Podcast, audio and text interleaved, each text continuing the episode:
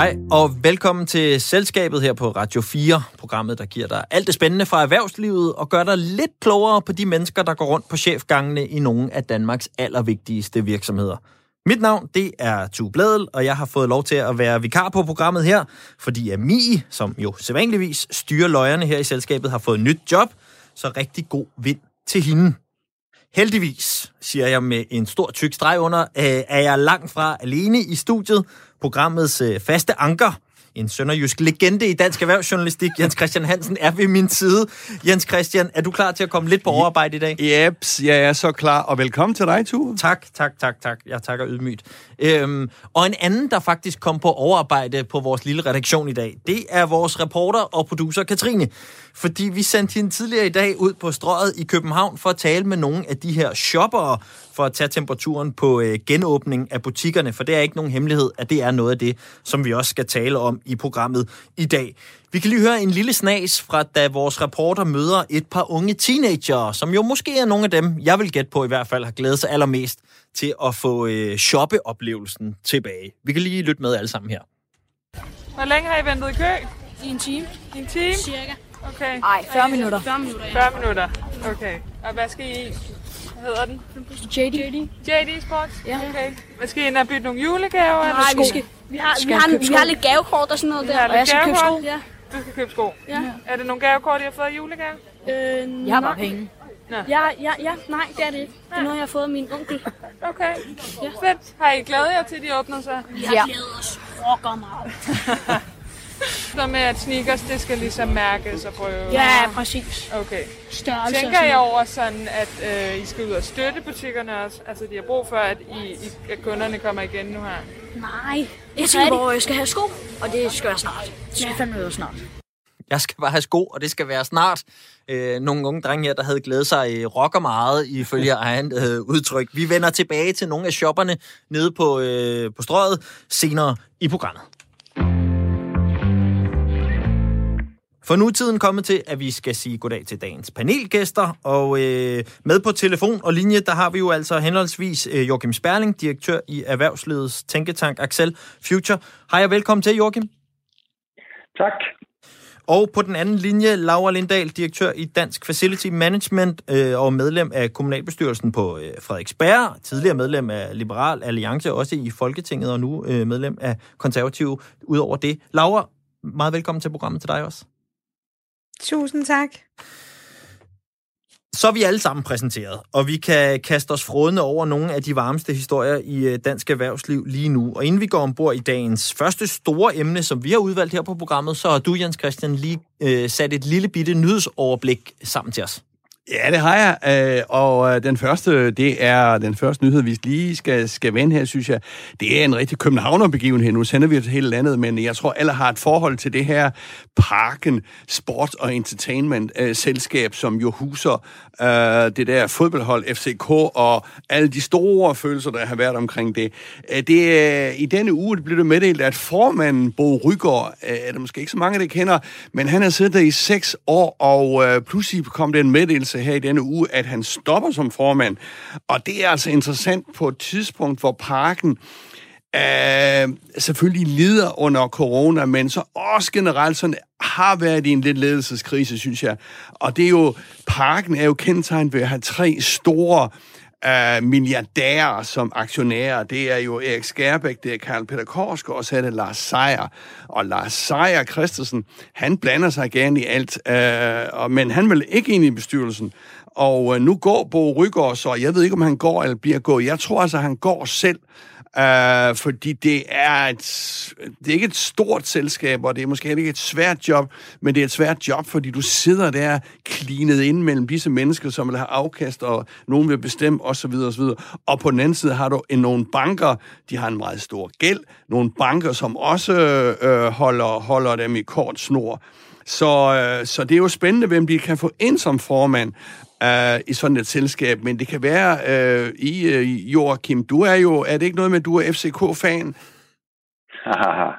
jo, det, øh, jeg, jeg kom derover en gang. Nu har jeg mistet interessen en lille smule, må jeg sige. Og øh, ja, altså, det er, jo, det er jo en virksomhed, som er i, i, i et mærkeligt limbo, som du siger, med en masse gæld.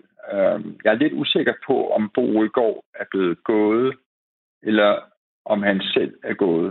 Øh, jeg tror egentlig mest på, men jeg ved det ikke, for jeg har ikke tænkt nogen om det. Jeg tror mest på, at han selv har valgt at gå. Jeg kan ikke forestille mig, at de har en stærkere mand end ham i pipeline til at overtage det der. Det skal ikke være en af de tre hovedejere. Det nægter jeg at tro på. De har ikke nogen sådan særlig profileret direktion og en helt nyansat træner. Det er ikke noget godt tidspunkt at skifte på. Øh, jeg ville ikke have gjort det, hvis øh, jeg, selv, hvis, hvis, hvis jeg skulle have lov til at bestemme noget. Så øh, jeg synes, det, det, det, det vidner om, at klubben, virksomheden, PSC, er i en kritisk situation. Og jeg har lige svært ved at se, hvem man kan finde, der kan tage over. Men La- Laura, måske... du, du markerede også her. Ja, fordi at jeg er faktisk lidt uenig med Jens Christian i forhold til, at han siger, at det er ikke en, øh, det er ikke sådan en stor virksomhed, eller en, altså det er jo en ret kompleks forretning, øh, parken.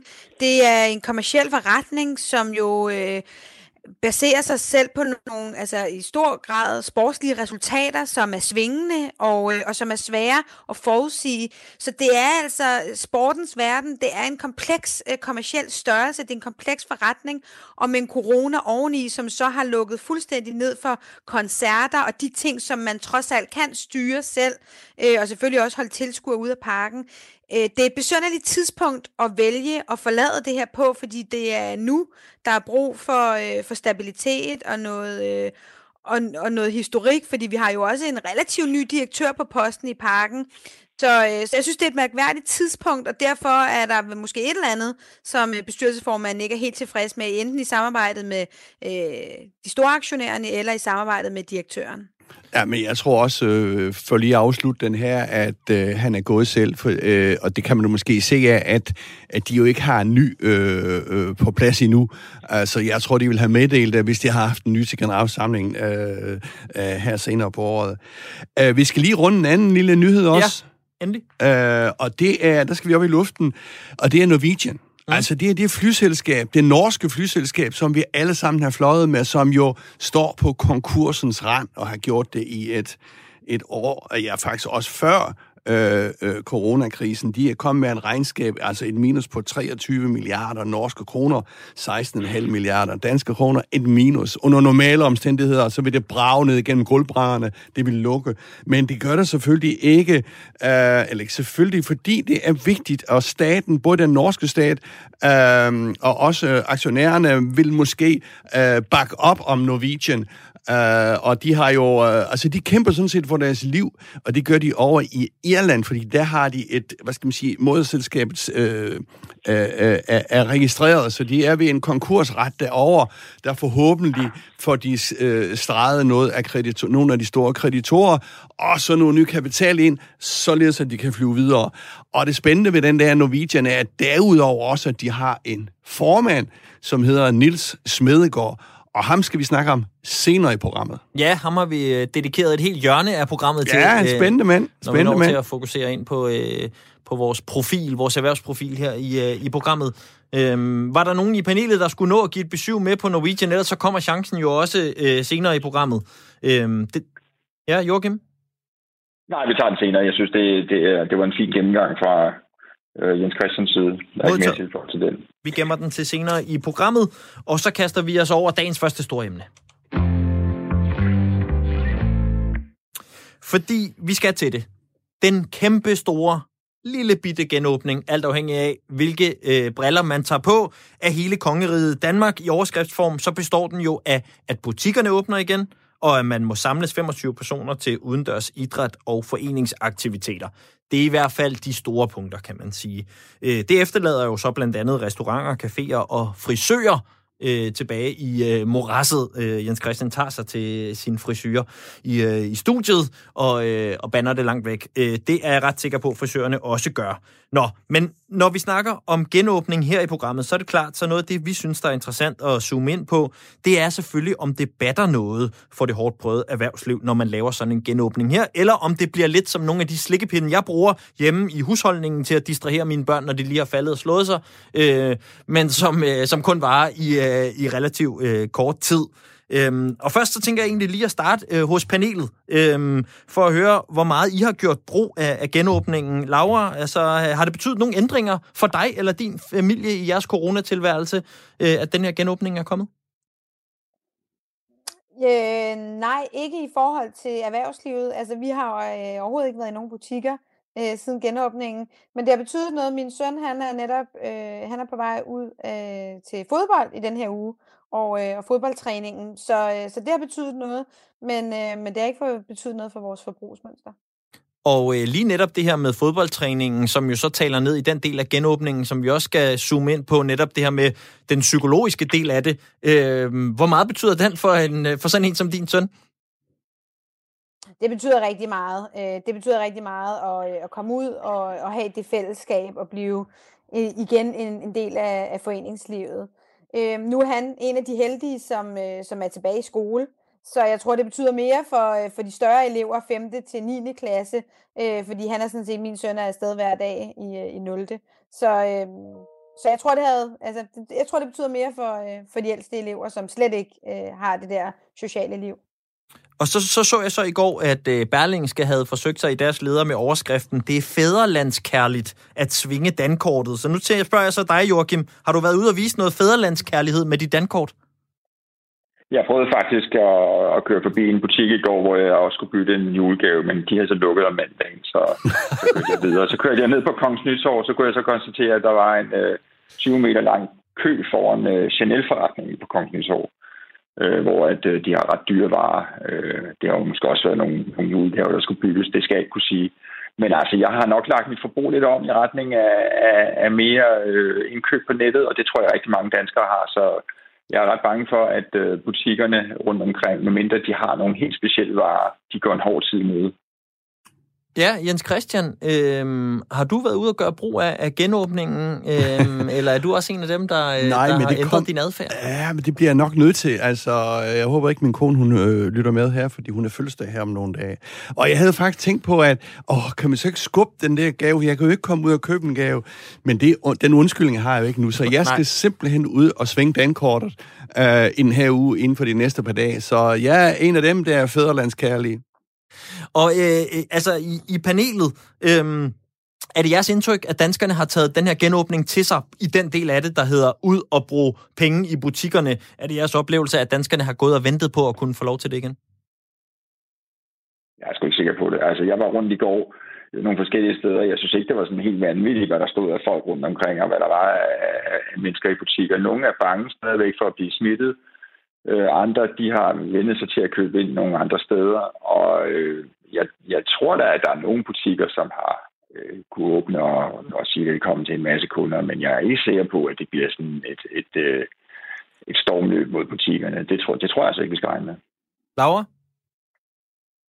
Nej, jeg tror også, der er to ting i det. Altså, for det første, så har vi været vant til det her så lang tid nu, at vi rent faktisk har øh, lagt vores forbrugsmønster om. Vi er alle sammen blevet fortrolige med nethandel.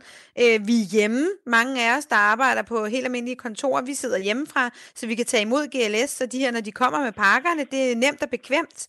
Og så er der jo også bare den del af det, at, at vi shopper jo ikke nyt tøj øh, og den slags, fordi vi skal ikke noget. Øh, restauranter er lukket, vi skal ikke til store middagsselskaber, vi skal ikke se nogen. Så, så det der med, hvad er det, vi skulle øh, løbe ud og købe nu, det, det er en lille smule svært at se. Ja, altså, øh, vi er meget enige med jer. Altså, jeg tænker bare på, om Øh, der er sådan et oparbejdet socialt behov, eller hvad sådan noget hedder. Altså det med at ud og, og mænge, øh, ikke mænge sig, mingle øh, med, med andre mennesker om, om, om det. Altså jeg har også været meget sådan, der sker nok ikke rigtig noget mandag her, fordi øh, man kan jo købe på nettet, og man kan det ene, og man kan det andet. Men jeg er så blevet lidt overrasket over, at det trods alt, der, de, øh, hvor jeg er gået rundt herinde i København i hvert fald, trods alt er så mange mennesker, og det kan også være så nyheden, der lige øh, skal bundfælde sig men, men jeg tænker på, om det betyder noget, det der sociale aspekt. Altså, sidde hjemme på nettet og købe noget, det er godt nok kedeligt. Øh, Øh, jeg er heller ikke en stor shopper, det skal alle, øh, alle indrømme. Men jeg tænker på det der at komme ud og, og, og se nogle mennesker og sådan noget, om det kan betyde noget, i hvert fald i, i, i første omgang her. Jeg synes lige, vi kan prøve at høre fra øh, øh, vores reporter, øh, som jo var øh, nede på strøget tidligere i dag, fordi det er klart, det er så måske også epicentret øh, af, af shopping, øh, og vi fulgte så også ad, øh, Jens Christian, til studiet i dag og kom forbi strøget. Der var jo i hvert fald øh, godt med mennesker, øh, og en af dem, som vores reporter øh, Katrine fangede, det var en ung butiksarbejder øh, på, øh, på 23 år. Øh, her får I lige, øh, som altså har været dernede de seneste par dage, øh, her får I lige øh, hans syn på, hvordan genåbningen øh, er blevet taget imod af befolkningen. Glad for, at butikkerne er åbnet igen? Ja, rigtig meget. Rigtig meget? Ja. Har du været ude at shoppe? Øh, ikke nu, nej. Fordi Ikke jeg nu? synes, det er vigtigt lige at tage et forbehold her i starten.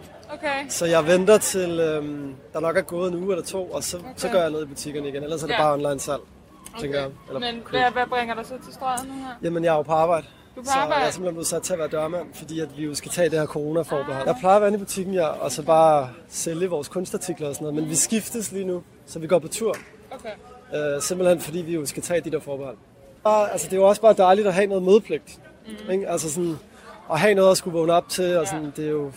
Jeg synes, det har været lidt hårdt her. Ja, nu når du selv skal ud og shoppe med nogle uger, Ja. øh, tænker du så over, at du skal ud og støtte nogle af de mindre butikker, eller bare at du skal ud og have noget nyt til Øhm, foråret? Øh, jeg har faktisk ikke tænkt så meget i forhold til det her med at, at, at støtte og den slags. Mm. Øh, altså tænkt på den måde, men jeg har jo nogle ting, jeg gerne vil have til lejligheden. okay. Øh, som for eksempel et, øh, det kunne for eksempel være et appelsintræ. Ja? Øh, så det kunne være sådan nogle ting, jeg sådan Ja. ligesom gerne vil have igen, ikke? når Okay. det er. Jamen altså, jeg synes jo, det er dejligt, at der er blevet åbnet, åbnet op igen, men jeg synes, det var lidt voldsomt nede på strået i går. Altså, Okay. der er jo mennesker overalt, og så kan det godt være, at, øh, at tingene er åbnet igen og sådan noget, men det virker lidt, altså det var jo en stor, det var en stor jungle hernede, altså Ja. sådan, og folk overalt på gaden, og man går jo ret tæt og sådan noget, ikke? Ja. Ja, altså øh, i hvert fald øh, så mange mennesker, at øh, almindelige butiksansatte pludselig bliver forfremmet til dørmænd for at kunne styre, øh, hvor mange mennesker, der kommer ind og ud af, af butikkerne. Øh, så, så noget gang i den har der været på strøget. Øh, men jeres fornemmelse af, i forhold til erhvervslivet og hvad det har brug for, hvor meget batter den her genåbning så? Ja, ja, det, det, er, øh, det er ikke nok. Altså, der skal, der skal, der skal mere til, og øh, den psykologiske faktor, der hedder, at, at der stadig er den her smitterisiko, og øh, vores børn, der går derhjemme, og vi selv er derhjemme og så videre, det ligger bare naturligt dæmper på det hele. Så øh, det, der, det, det kræver, det er, at vi bliver vaccineret. Øh, alle os, øh, der er øh, lidt ældre, øh, nu taler Venstre om en grænse på 50 år. Vi ved ikke, hvor det der snit kommer til at ligge. Øh, det er klart, at alle eller mange vil gerne have en hurtig genåbning, men der er også mange, som er, er nervøse for det, og de her epidemiologer, som hele tiden kommer ud og siger, at, øh, at vi skal passe på og så videre, det medvirker bare til at, øh, at lægge en dæmper på det hele. Jeg kan ikke selv gennemskue, hvad der er rigtigt eller forkert i det der. Men jeg kan bare konstatere, at øh, der kan godt gå frem til sommerferien, før vi har en normalisering, forhåbentlig. Ja, Laura? Og så kan det også være, at øh, butikkerne derude øh, skal begynde at tænke over, hvordan trækker man øh, kunderne tilbage. Vi sidder jo i, i min interesseorganisation, Dansk Facility Management, jo sådan med nogle af de samme udfordringer, at øh, med workplace øh, management-delen, der er rigtig mange hjemsendte, og der sidder lederne derude også og siger, hvordan trækker vi de her tilbage? Fordi folk har faktisk fundet ud af, at det er, der er nogle fordele ved at sidde og arbejde hjemme. Der er noget fleksibilitet, der sparer noget transportmiddel, men lederne vil jo gerne have deres medarbejdere ind. Så, så vi begynder at kigge ind i, jamen, hvem er det, vi skal skele til for at lokke medarbejderne tilbage på deres arbejdsplads. Øhm, det er måske kulturinstitutionerne, som har været sådan historisk gode til at, øh, at hive øh, folk ind frivilligt. Øh, og det er måske noget af det samme, som øh, butikkerne skal. Service, hvad er det, man kan konkurrere på, når man har øh, et online-salg, som alle nu er blevet fortrolige med. Det er måske nogle af de overvejelser, man skal sidde og gøre sig ude, hvad end man er en større detailkæde, eller øh, den lille øh, købmand, så skal man måske overveje, at der skal noget nyt til for at trække kunderne ind i butikken. Men i forhold til at trække sine ansatte tilbage på kontoret, hvorfor er man egentlig interesseret i det som, øh, som leder og chef? Øh, Jeg tænkte, at det er billigere at have dem siddende derhjemme. Ja, men det er- altså, for det første, så, så er det lidt en skrøn, det der med, om det er, altså, om det er billigt eller ej. Det kræver i hvert fald, at man reducerer kvadratmeter. Øhm, på arbejdspladsen, fordi ellers så, så betaler man jo dobbelt op. Men ledere vil gerne have deres medarbejdere tæt på. Det er, det er nemmere, det er bekvemt. Øhm, så undersøgelser viser, at ledere vil rigtig gerne have medarbejderne mere tilbage, end hvad medarbejderne egentlig vil, og så skal man finde et eller andet øh, sted midt imellem, hvor at, øh, der er fleksibilitet, men stadigvæk, øh, at man møder ind, så man er hands-on på driften. Joachim, det vil jeg også gerne lige høre dit besøg med på den her. Ja, altså øh, hos os er alting øh, mere eller mindre øh, lukket ned, så kun de helt unge medarbejdere, som måske ikke har optimale øh, forhold derhjemme, møder ind, som det er nu. Øh, og øh, altså, ja, jeg, jeg har konstateret over det her år, som det jo egentlig har været, at øh, der er gode og dårlige ting ved det. Altså det gode er jo, at øh, vi kan bruge de elektroniske hjælpemidler som Teams og Zoom og så videre, og vi kan dele ting. Og jeg synes faktisk, det har været ret let at komme i kontakt med med folk, som, hvor man hvis i gamle dage skulle holde et møde med dem, så skulle det planlægges, og man skulle ligesom øh, derhen, eller de skulle hen til os, og det var sådan lidt bøvlet. Nu tager man bare kontakt på, på Teams, og, øh, og det er ret enkelt. Og jeg synes egentlig, at øh, hvis jeg ser øh, min egen aktivitet, den har egentlig været, altså vores organisation har egentlig performet, øh, som den altid har gjort. Måske endda lidt bedre på nogle parametre, men jeg er helt med på, at der er andre steder, hvor man øh, ikke kan måske arbejde helt på samme måde, og hvor er nogle medarbejdere, de simpelthen heller ikke kan håndtere øh, den måde at arbejde på, simpelthen fordi, at øh, de har brug for arbejdspladsen som, som, øh, som, som øh, hvad kan man sige, øh, en, en måde at, at blive mere effektiv på, øh, fordi det fastholder dem i en arbejdssituation, frem for måske at begynde at stå og, og, og hænge vasketøj op, eller hvad man nu ellers skal finde på. Så altså, der er, øh, gode og dårlige ting ved det her. Jeg tror, det, jeg tror, vi skal holde fast i det gode, og så måske øh, altså prøve, når vi kommer i gang igen, og, og lære noget af det her, og så vi faktisk bliver mere effektive på lang sigt. Det håber jeg da i hvert fald. Ja, altså det er jo øh, rigtig spændende. Det er jo to store ting her. Altså butikker. Hvordan får man de fysiske butikker, øh, kunderne tilbage de fysiske butikker, og det der hjemmearbejde. Og der tror jeg, at det har rykket øh, voldsomt, den her corona. Øh, både godt og skidt, som vi siger. Men jeg sidder bare og tænker på, øh, at de der butikker, øh, der er jo for eksempel øh, i København i hvert fald, og sikkert også andre steder, en masse lukkede butikslokaler. Jeg tænker, at øh, mange af de butikker, de skal til at lave noget, øh, Laura, du var lidt inde på det, altså øh, at lave nogle oplevelseskøb, øh, eller hvad sådan noget hedder. Altså man skal ikke bare en skufferretning, er det også en, øh, en, en, en café, eller kan man også få cykelting, eller hvad ved jeg? Altså, Altså, man skal til at gøre sig til som Ja, man skal til igen, at gøre sig til, øh, og det er også, selvfølgelig også på serviceområdet, ikke? Altså, hvor meget kan man gøre sig til i en, øh, en malerforretning måske, men alligevel, altså, øh, der tror jeg da, øh, at man skal til at se helt, helt, helt anderledes på det. Og, øh, og der må der virkelig øh, nytænkes på det der område, specielt for butikker. Mm. Hurtig, øh, hurtig hjælp fra panelet, øh, hvis man sidder derude og øh, er med øh, til at drive en butik af den ene eller anden slags. Hvordan griber man den her udfordring an med, at man pludselig har mistet sine kunder, og nu skal man ligesom gøre det sexet for dem igen og vende tilbage til butikkerne, i stedet for at sidde i sofaen med, med netcomputeren? Det, øh, det vil jeg da ønske, vi lige sådan kunne fikse. Øh, ja, det er der nok mange, men der altså, vil. Selvfølgelig, men det er fuldstændig rigtigt, som Jens, Christ, ja, Jens Christian siger. Altså, de er simpelthen nødt til at, øh, at, øh, at gribe den her mulighed i, at, at bolden er oppe i luften, og, øh, og prøve at gribe det an. Altså, innovere, disrupte deres egen butik og måden, man har gjort ting på altid. Øh, og så skele til nogen, der gør det på en anden måde. Hvad er det, der øh, fungerer godt? Og jeg tror, at øh, service har aldrig været noget, der har været vigtigt i Danmark. Det har ald- der har aldrig været høj service. Vi kender jo alle sammen øh, episoden, når vi står i supermarkedet helt stresset over, at nu kommer varerne fra den næste kunde, ikke? og øh, vi kan ikke få tingene hurtigt nok ned i, øh, i vores pose og komme væk. Men hvor i USA, der er det jo noget helt andet. Der står der folk og hjælper dig med at pakke øh, dine poser. Så, så der er i hvert fald et eller andet med service, vi ikke er vant til, og hvis det kunne begynde at komme i butikkerne, så tror jeg da, at det kunne få øh, flere til at strømme i butikkerne frem for at bruge nettet. Vi har lige lavet, eller vi er faktisk i fuld gang med at lave et projekt øh, sammen med BCG og Dansk Erhverv, og øh, vi har lige set, at øh, øh, altså websalget i Danmark er steget 33 procent inden for, inden for de her traditionelle butiksområder, inden for den traditionelle detail øh, øh, sektor. Øh, og det er jo så røget over på webshops i stedet for. Og det, det er bare massivt tal, det her. Det er sådan et tektonisk skift, og jeg tror, at meget af det, det kommer til at, at fortsætte sådan her, også øh, efter corona. Så hvis man på en måde skal have en chance som butik, så skal man have et udvalg af varer, som du ikke bare lige finder på nettet. Noget, som, som, øh, som gør, at du får den der ekstra oplevelse, og prisen skal også være i orden.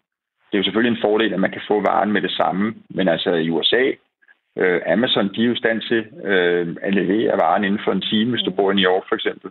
Og, og den udvikling kan også komme til Danmark. Så altså, det er, øh, det er noget, de er op imod her, som er, som er ret voldsomt. Og øh, altså, her under coronaen for eksempel, vi skulle have en ny øh, slow juicer. Det er jo sådan noget, vi bruger øh, herude på den del af hvor vi bor, øh, til at lave vores juice med. Så kiggede vi lige, hvad den kostede i en dansk webshop. Det var 1800 kroner. Amazon tog 1300 på præcis den samme maskine. Altså, der er man bare op imod nogle kræfter, som, altså, hvor jeg bare vil sige, altså, det, det, de skal virkelig så tidligt op. Og det blev det øh, sidste ord i snakken om øh, genåbning. Jeg synes også, det er fint, vi går ud på slow juicer. Og så kaster vi os ellers ud i øh, dagens store emne, og her bliver det måske tydeligt, at øh, jeg er øh, vikar på programmet, fordi jeg har i hvert fald tabt den armlægning, der hedder, hvad skal vi snakke om nu? Den har Jens Christian vundet. Du har fået lov til at, øh, at vælge, hvad vi skal fokusere på her øh, til at starte med i anden halvleg, Jens Christian. Og det er noget med hvidvaskning. Ja, det er det. Altså, det er jo øh, hvidvask. Det blev, jeg tror, det blev, øh, var det ikke sidste år, eller var det forrige år, det blev årets øh, øh, øh, øh, ord, simpelthen. Det er jo braget ind i vores hverdag, hele det der hvidvask, og det berører mere eller mindre os alle sammen. Øh, øh, grunden til, at jeg synes, det er interessant at tage det op her øh, som, øh, som tema, det er jo, at de sidste tal for indberetninger af mistænkelige øh, øh transaktioner, som kunne tyde på hvidvask, er nu helt, helt op i 73.000. Altså, det er jo en 3-4 dobling på en 3-4-5 år. Uh, lad mig lige uh, trække bare nogle uh, få tråde tilbage altså, ja, uh, til historien her, ikke? Fordi efter finanskrisen, der blev bankerne uh, lagt for had uh, meget langt hen ad vejen, var det sådan set berettiget, fordi uh, de havde simpelthen gået ud over deres grænser. Nogle af dem i hvert fald Roskilde Bank, og vi kendte dem alle sammen. Uh, og de krakkede, og det uh, lagde jo samfundsøkonomien ned i nogle år. Uh, så kom de der Luxembourg Leaks, altså, uh, hvad skal man sige, hvor du uh, kunne kigge ind i folk, der gemte penge af vejen i skattely. Og så kom også hvidvask delen eksploderende selvfølgelig med Danske Bank i 17-18 derovre i, øh, i, øh, i Letland, hvor, øh, hvor, hvor de havde en kæmpe stor hvidvask-sag, og politikerne har så profileret sig på det her område. og, altså på den del af området, der hedder, nu skal vi have gjort noget ved det. Nu skal vi have gjort noget ved det. Nu skal vi, nu skal vi kontrollere, kontrollere, kontrollere. og det er sådan set også, det er sådan set indforstået med langt hen ad vejen, men den er bare kammet fuld fuldstændig over. Øh, og øhm, øh, lad mig, øh, altså, f- f- som sagt, 73.000 indberetninger. Disse indberetninger bliver indberettet til SØJK, altså Bagmandspolitiets hvidvasksekretariat, som det hedder. Der sidder de har også fået flere ressourcer. Jeg tror, det sidder en 50, 60, 70, 80 mand. Mange af disse indberetninger bliver så sendt videre ud til de enkelte politikredse, til skat, til PET og til undersøgelse. Men pointet er jo, at de ligger og samler støv rigtig, rigtig, rigtig øh, mange steder. Og hvis jeg lige skal slutte den der indledende, mm. øh, øh, øh, øh, øh, så er det jo ansat, eller hvad skal man sige, flyttet omkring 4.000 i banksektoren over at lave det, der hedder compliance, altså kontrolopgaver og indberetningsopgaver.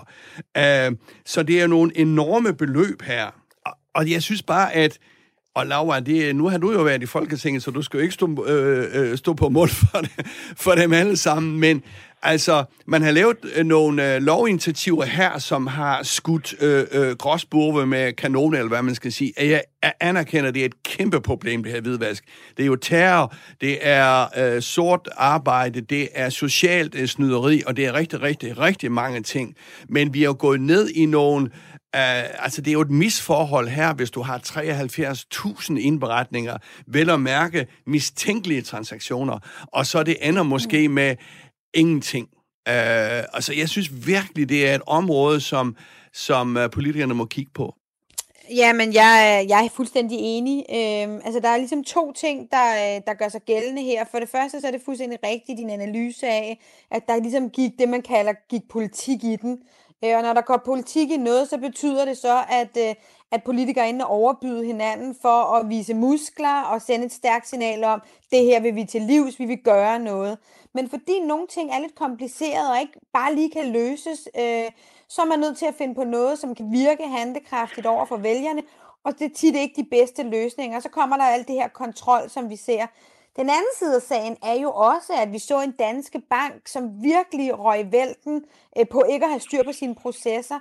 Så der er også øh, på grund af de sociale medier og det stigende pres fra befolkningen, så har bankerne jo også en tendens til at indberette øh, heller en gang for meget end en gang for lidt, fordi ja. så kan de i hvert fald hurtigt sige, det er ikke på vores bord, den ligger. Og, og de to, øh, altså man kan sige, de to elementer bliver bare samlet set en meget uheldig cocktail, som gør, at, at netop øh, bagmandspolitiet drukner i henvendelser, og ikke kan finde op og ned i dem, og skal sidde og sortere i, i de mindste. Så, øh, så jeg er enig i analysen, men det er også det her med øh, de sociale medier, øh, det med, at man bliver hængt ud af folkedomstolen, som giver bankerne et kæmpe incitament til at skynde sig indberette lige så snart de bare har en, øh, en, en, en lille mistanke. Og hvis jeg lige må holde fast, Laura, i det der, du siger med, når der går politik i den, ved man godt det, når man sidder derinde som politiker? Kan man godt mærke det, at her er vi lidt i en overbudskrig, og her kommer vi måske til at, at skyde lidt for højt, eller er det først noget, der står dejligt klart, når man kigger tilbage her bagefter? Ah, det ved, det ved man godt, øhm, men øhm, præmissen for politikerne er jo, at man skal genvælge, så man repræsenterer sine vælgere, og, øhm, og man ved måske godt nogle gange, at, øh, at det her, det er måske ikke det mest savlige, men, øhm, men man vil gerne signalere handlekraft. Joachim, øh, når man sidder og øh, på en eller anden måde, som du jo øh, gør, repræsenterer øh, store dele af erhvervslivet, som jo tit kan komme til at betale sådan en regning, når der opstår øh, det, vi vel nærmest kan kalde sådan en form for øh, sådan... Øh, Altså, øh, det er jo både medier og befolkning, alle går lidt i selvsving omkring, her er et problem, og øh, vi skal gøre noget nu, og det kan ikke gå hurtigt nok, og det kan sådan set ikke blive for vildt. Øhm, Hvordan er det så at sidde i den anden ende af det? Har, føler I og jeres medlemmer, eller hvad man skal sige, dem I repræsenterer, har, I, har man nogen chance for at påvirke det her, så man ikke lige pludselig står med et byråkrati, der gør det, tingene fuldstændig umulige for en? Altså, jeg tror, at uh, sektoren, som vi jo ikke på nogen måde repræsenterer, det, det, det er jo Finans Danmark selvfølgelig, men, ja. men, men, men uh, vi taler om dem, og jeg har faktisk også talt med dem i dag for lige at følge op på, hvordan, hvor de selv står. Og, uh, og jeg kan sige, altså det jeg hører rundt omkring er, at øh, altså, man lever med det her, fordi dels er det jo noget, der kommer fra EU også. Altså det er jo, det, øh, det er jo EU-krav meget af det. Og så har vi måske overimplementeret lidt i Danmark, men det er jo så fordi, Laura, som Laura er inde på, altså vi havde jo en danske banksag, som jo kom på, på alle, alle slæber rundt omkring i verden, og Financial Times og alt muligt. Så selvfølgelig har sektoren jo haft et behov for at rydde op i det der. Men det er klart, at regningen er stor. Altså, Jens Christian nævnte de, der fire, nævnte de 4.000 mennesker, der arbejder med det. Det svarer jo til, øh, at der faktisk bliver brugt bare lønudgifter 3,5 milliarder kroner øh, til det, plus alle systemerne ovenpå. Så vi er oppe i måske 5, noget, der ligner 5 milliarder kroner for at imødegå det her, bare i den finansielle sektor, ud af et samlet overskud på cirka 25 milliarder kroner. Så altså, det er 20 procent af overskuddet, der går til det der. Jeg siger ikke, man kunne skære det hele væk, men, øh, men det er i hvert fald mange penge. Øh, det er jo faktisk mere, end, man, øh, end der skulle betales til, til, til den gode gamle Arne. Så, øh, så det, er, det er i hvert fald noget. Og så er der så det, som du også er inde på omkring erhvervslivet, fordi i den anden ende, så sidder der nogle virksomheder og borgere, som skal bruge tid på det her. Og øh, vi har jo alle sammen prøvet at tage kopi af vores kørekort og alt muligt forskelligt at sende det ind, selvom man har været kunden i den samme bank i måske 40 år. Ikke? Det, virker, det virker helt åndssvagt. Og på samme måde er, at virksomhederne, altså mange kan have svært ved at oprette en konto, og altså det er blevet yderst kompliceret det hele. Men jeg ved, at man arbejder på at øh, gøre det lettere, men det kræver igen mange investeringer, og, øh, og så må vi se, hvor vi ender. Så altså på toppen af det her kommer der også GDPR-regler og sådan noget, som heller ikke gør det nemmere øh, at håndtere øh, det her teknologisk. Så øh, selvfølgelig er der nogle udfordringer, hvor at, at, at den finansielle sektor måske skal prøve at, og, og, og, og, tale med omverdenen om, at vi er nået til et punkt snart, hvor at, øh, at vi kan ikke rulle det her tilbage, men i hvert fald til at, at, at gøre det lidt mere håndterbart, så vi ikke bruger alt for mange ressourcer på det. For det var ikke nok, at Jens Christian siger, det, det, noget andet lyder helt vanvittigt. Jeg kan da ja. fortælle, at jeg i en anden sammenhæng skulle øh, stifte et selskab for nylig, og bare på stiftelsesdagen modtog jeg syv e-mails. De øh, fire af dem handlede om noget med hvidvaskning, øh, som jeg lige skulle øh, tage mig af og prøve at, at sætte mig ind i. Ja, men jeg tænker også på, øh, på øh, at om man ikke kan, øh, hvad skal man sige, prioritere lidt her. Altså, hvad er det, vi vil gå efter? Uh, vil vi gå efter social bedrageri? Ja, det går ud fra. Er det sort arbejde? Eller at Danske Bank for eksempel, det var jo de der store internationale kriminalitet, og terror er en tredjedel eller en fjerdedel. Men kunne man ikke skære nogen... Altså, jeg ved nogen sådan, der, der skal redegøre for et beløb på et par hundrede kroner. Og sådan. Altså, kunne man ikke lave en eller anden minimums... Øh, øh, hvad skal man sige? Minimums øh, øh, beløb, som man ikke øh, tjekker ud. Det virker helt øh, overskruet, det her. Så er der selvfølgelig også nogle problemer, fordi Øhm, øh, der er noget med, altså bankerne vil jo gerne måske, at de kan bruge nogle fælles IT-løsninger af for eksempel, at man kan advare hinanden mod, mod nogle kunder. Sådan er det jo ikke i dag. Altså, det forbyder, hvad hedder det, øh, hvad skal man sige, loven der, øh, øh, øh at man må jo ikke sådan ringe til, hvis man afgiver en kunde, og så siger, prøv lige at passe på ham der, der fordi han er, han er lidt, øh, øh, lidt flosset i kanten. Så der er selvfølgelig også nogle, øh, nogle problemer, hvis man skal løse det IT-mæssigt her, men, men jeg synes bare, at det virker som om, man, man burde kunne prioritere lidt skarpere på det her område. Ja, Laura? Men det er jo tydeligvis et øh, kompliceret område, og en ting er sådan igennem bankerne og hvidvask, men vi havde jo også for kort tid siden, et par år siden, øh, Brita-sagen, hvor at der simpelthen er siddet ind i det offentlige og bare kørt øh, satspuljemidler ind på sin egen konto, og hvor at sådan helt almindelige danskere sidder jo og tænker, hvordan dalen kan det hænge sammen? Hvordan kan det lade sig gøre år efter år at hive så store millionbeløb? Altså det var jo over 100 millioner. Og det er jo sådan nogle ting, der gør, at man ligesom godt kan forstå, at politikerne bliver frustreret og, og tyr til, at nu skal der ske noget. Øhm, og så, øh, så er det nemlig rigtigt, som Joachim er inde på. Nu må man rydde op, og nu må man finde ud af, hvordan løser man det her. Øhm, fordi det her det er i hvert fald en for høj omkostning at betale for noget, der måske stadigvæk tvivlsomt virker. Jeg kunne også rigtig godt tænke mig at høre jer, øh, hvor meget fylder det øh, hvidvaskning stadigvæk? Fordi nu kan man sige, at den første bølge af forarvelse, øh, i, måske med Danske Bank-sagen og så videre, er rullet ind over os, og, og nu koncentrerer vi os om corona og andre ting. Men, men hvor meget fylder det i, i, i jeres øh, arbejdsliv stadigvæk, når I går til møder, når I taler med folk? Hvor, hvor højt er det på dagsordenen? Joachim, du får lov til at starte. Jamen, det øh, fylder ingenting. Altså, øh, det fylder noget i forhold til, øh, til når man skal udfylde papirer og gøre ved og leve op til compliance. Det gør det, og, og, og det lever man med. Det finder man jo hurtigt ud af.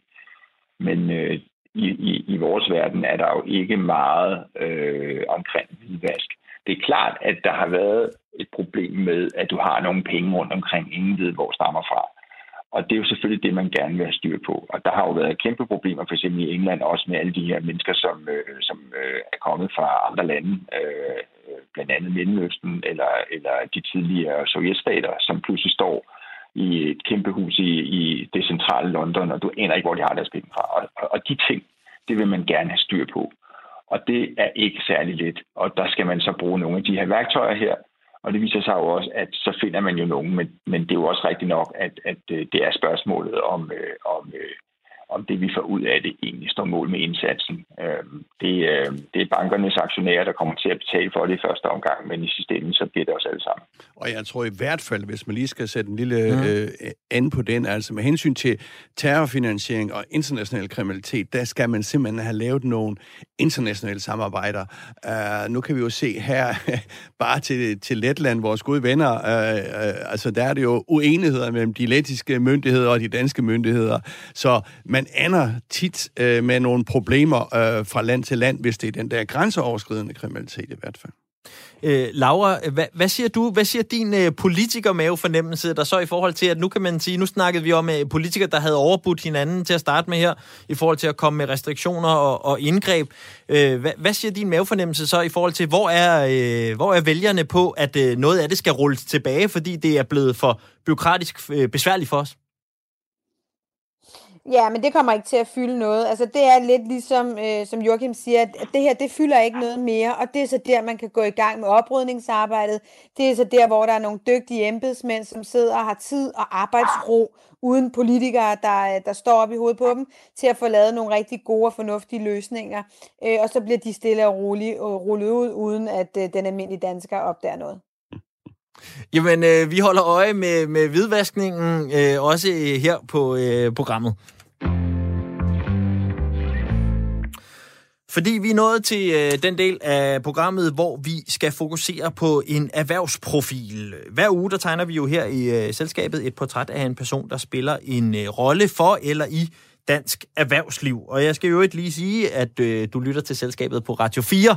Øh, stemmerne, du hører i programmet i dag, er undertegnet Tue Bledel, som er vikar på, øh, på, vært på programmet, og så er det Jens Christian Hansen, der er erhvervskommentator og fast medvært på programmet. Derudover har vi også i panelet Laura Lindahl, direktør i Dansk Facility Management, og Joachim Sperling, direktør i Erhvervslivets tænketank Axel Future. Nå, tilbage til øh, den person, som vi har valgt, at Spotlightet skal skinne på i programmet i den her uge fra erhvervslivet, og det er jo øh, Nils Smedegaard, bestyrelsesformand i øh, flyselskabet Norwegian, og som man så også kan læse øh, i blandt andet børsen tirsdag, nu også ny formand hos øh, DFDS Molslinjen.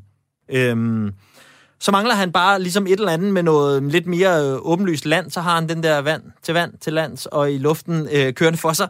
Øh, men derudover, så er det jo i luften, at hans store udfordring er lige nu hos øh, Norwegian Jens Christian. Hvad er det for en opgave, han står over for øh, her, vores øh, hovedperson i, øh, i dag, Niels Smedegaard? Ja, altså det er jo sådan, at øh, vi, vi kan jo godt lige her på, øh, på Radio 4's øh, selskab, øh, selskabet og kigge om bag de personer, fordi det er jo ikke virksomheder, der tager øh, beslutninger, det er mennesker, der tager beslutninger. Nils Smedegaard, som jo ofte bliver forvekslet med en anden Nils Smedegaard Andersen, tidligere direktør i, øh, i, øh, i, i Mærsk. Så jeg siger det bare for, nu snakker vi om Nils Smedegaard, tidligere topchef igennem 12 år i DFDS. Det stoppede han med i 2019, og øh, blev så valgt øh, som formand for det kriseramte, kan man vist roligt sige, norske flyselskab, øh, Norwegian, som du siger. Vi har tidligere nævnt, de er kommet ud med et gigantisk øh, underskud. De kæmper sådan set for overlevelse. Øh, og han skulle op i Norwegian, øh, dels at rydde op i ledelsen, fordi det var en Bjørn Kjos. Øh, han havde stiftet selskabet, en gammel flykaptajn. Han ejede en del, osv. osv. Det var simpelthen gået galt. De købte for meget øh, fly, for lånte penge for hurtigt. Og nu står de så, hvor de står. Uh, og Nils Medegaard, han havde, altså han var, han er en stjerne, måske ikke så kendt, tror jeg, men en stjerne i dansk erhvervsliv. Altså, han øh, styrede virkelig DFDS, som jo har øh, færgetransport af, af, af personer og, og fragt, øh, stort set i hele Europa, meget i Norden, men også over til England. Så, så han er en, øh, var og er en stjerne i dansk erhvervsliv, øh, og han har virkelig fået kamp til sit hår øh, øh, i, med hensyn til Norwegian, må jeg sige. Ja, fordi den konkrete opgave i forhold til Norwegian og for Niels Medgaard lige nu, hvad består den i? Det, det lugter jo nærmest lidt af at skulle forsøge at jonglere med noget, der er brændende varmt. Altså, det virker jo næsten umuligt. Ja, altså det er jo på et tidspunkt, hvor flyene står på jorden. Ja. Så der er ingen indtægter stort set. Samtidig har de en gæld, jeg tror, den er 30 milliarder, øh, eller noget i den 30-40 milliarder. Så øh, han skal snakke med kreditorerne, og så sige, buh, her kan jeg kreditor, I kan altså ikke få alle jeres penge. Øh, og så vil de normalt sige, så må du gå konkurs. Og hvis man går konkurs, jamen så får de næsten ingen penge. For et fly, der skal sælges øh, tvangsmæssigt, er meget, meget, meget, meget lavt. Så de prøver at holde det i luften, og det er det, jeg øh, taler om, at øh, over i Irland, hvor de har deres skal man sige, moderselskab, der kæmper de en kamp for ligesom at overleve ved at få en aftale med kreditorerne, at de skal afskrive noget af deres til godehavne, så skal de have nye penge ind, og så videre. Og så skal de forhåbentlig, øh, så kan de blive på vingerne, øh, også øh, når vi øh, bliver øh, øh, øh, kommet ud af corona her igen. Øh, det, er i hvert fald, øh, det er i hvert fald den store plan. Og hvis vi øh, prøver at fokusere på ham som leder, øh, ved vi så nok om ham til at kunne smide en ledelsesprofil eller ledelsesstil på ham? Ja, yeah, måske lidt sådan, altså han var jo, øh, han var, ha, altså han var gud i DFD. Altså jeg kan huske en gang på et stort internationalt øh, symposium, jeg mødte sådan 10-20 øh, øh, mellemledere fra DFD, altså de snakkede simpelthen om Nils Smedegaard som en, ja, som en gud, altså sådan en virkelig, altså på en positiv måde. Ja. Uh, så det var virkelig sådan, uh, han havde, uh, han havde virkelig skabt noget der, uh, så han kan få, åbenbart få folk til at, at, at gå med sig. Uh, og nu har han så en stor uh, karriere, som uh, vi kan måske bare lige nævne. Uh, han er jo også øh, på vej til at blive formand i øh, et helt andet selskab, ISS, det store servicekoncern. Øh, han er i DSV, øh, den der store transportselskab, og så er i bestyrelsen, og så er han i bestyrelsen i Falk. Men det er mange af tingene, der handler om transport og infrastruktur. ISS er jo langt hen ad vejen også noget infrastruktur, du skal mm. øh, få alle de serviceopgaver til at, til at falde i hak. Øh, så, så, så han er måske en af vores øh, tungeste øh, i bestyrelseslokalet i øjeblikket. Jeg ved, at uh, Laura og Joachim, I, uh, I har ikke arbejdet direkte sammen med ham, uh, men har, har han et ry i branchen? Som, uh, hvad, hvad har I uh, hørt der? Altså det, jeg har hørt, er, at han er et supernavn, og at øh, han har selvfølgelig været stået i skyggen af den anden Smedegaard. Det er jo interessant om, de arbejder også begge to inden for et eller andet transport, noget der sejler eller et eller andet. Og det, det, så, så tænker man, han er, han, er, han er måske ikke lige så... Men det er han, og, øh, og han, øh, han shiner virkelig nu, hvilket den anden Niels Nødgaard jo også gør. Øh, men, øh, men han er, øh, han er vel efter... Han er vel i top 5 så i Danmark, jeg tror. Hvad siger du, Jens Christian? Altså, vi ja, har det vil jeg også sige. på en første plads, ikke? Og øh, Rasmussen og sådan nogen. Og, øh, og så, øh, så, så, ja. så han, han er altså stærk kort. Han er, ja. han er god her ombord. Ja. Og top 5, det, øh, der, må I, der må I lige præcisere for os andre, hvad er top 5 i, øh, i, i at være bestyrelsesformand, i at være leder, i at være... Hvad, bestyrelsesformand. Hvad? bestyrelsesformand. Altså, på bestyrelsesgangen, det kan du sige. Ja. Hvad er det for nogle poster, hvor tung er de poster? Øh, ja. øh, og man kan jo sige, øh, meget vil jo afhænge af den her Norwegian. Altså, det er ikke sikkert, at de klarer skærne. Fordi hvis der er nogle kreditorer, der siger nej til de der kortordninger, som det hedder, jamen så kan det hele ramle, og så ramler det med et ordentligt brag. Og den vil selvfølgelig, det er hårdt at sige, fordi det er ikke ham, der har oparbejdet problemerne, men nu har han altså sat til at løse problemerne, og hvis han ikke løser dem, det, vil så, det er hårdt, det her miljø, men så vil det være en fiasko. Hvis vi skal gøre et forsøg med at, øh, at, at kravle sådan lidt ind i hovedet på sådan en mand, jeg synes, jeg er vildt nysgerrig på, hvad er hans, øh, hvad skal vi sige, mål Hvornår synes han, han er på toppen? Hvad er, det, hvad er hans næste træk herfra? Og jeg ved godt, det bliver enormt spekulativt, og, og man kan også bare være for at prøve, for os, der er slet ikke er vant til at tænke øh, sådan der, hvad, hvad, hvad, hvad går sådan en mand og måler sin karriere op imod? Jeg tror, det er, jeg tror, det er svært øh, at spå om lige præcis ham her, øh, Niels Smedegaard, fordi jeg faktisk synes, det var et overraskende træk, da han blev direktør i DFDS. Øh, der havde han øh, noget internationalt. Han havde været ude i verden og kom hjem til en, øh, en organisation, som i den grad var støvet og kedelig og ikke godt kørende. At han valgte at kaste over den opgave, og så var direktør der i, i hvad, 7-8 år, øh, og virkelig fik den øh, back on track det synes jeg var et interessant øh, træk fra ham, så på den måde synes jeg faktisk, det er svært at vurdere, hvad han gør. Han er ikke en, i hvert fald, der er bange for udfordringer, for det var en udfordring, han tog med DFDS. Øh, og, øh, og selvfølgelig må det være mega frustrerende at sidde nu med Norwegian, hvor at han på ingen måde er herover den katastrofe, de sidder i, og også den uforudsigelighed, der ligger i, hvordan bliver vores rejsemønstre i fremtiden. Norwegian har jo også haft rigtig mange erhvervsrejser. Hvad sker der med dem? Vi har lært at bruge Teams og Skype osv. Øhm, så, så det er et svært marked at se frem i, hvad er strategien øh, for Norwegian. Den skal jo retænkes, øh, og hele deres operating model skal ligesom øh, retænkes nu. Og det, øh, det bliver interessant, hvordan de griber det an. Joachim, hvad, hvad ser du som Smidgårds næste træk, så at sige? Han, han står i en, en ret god situation nu, hvor han har trukket sig som, som CEO og kan koncentrere sig fuldt og helt om en bestyrelseskarriere. Og det er, det er et godt sted at være. Altså, så har man ligesom vist, hvad man dur til i erhvervslivet, og nu arbejder man så på bestyrelsesniveau og med nogle spændende formandsposter. Og det er jo et mere fleksibelt liv. Hvis du forestiller dig en CEO, som sidder i en stor børsnoteret virksomhed, som samtidig skal passe en to-tre formandsposter i nogle andre virksomheder. Så kan jeg godt fortælle dig, at deres kalender den er plastret til med møder fra morgen til aften, du ikke her over din egen tid. Øh, heller ikke i ferie og weekender. Altså, de fleste erhvervsledere i dag, de sætter jo også pris på at kunne være sammen med deres familie og deres børn og deres venner. Men det er der ikke mange af dem, der har tid til.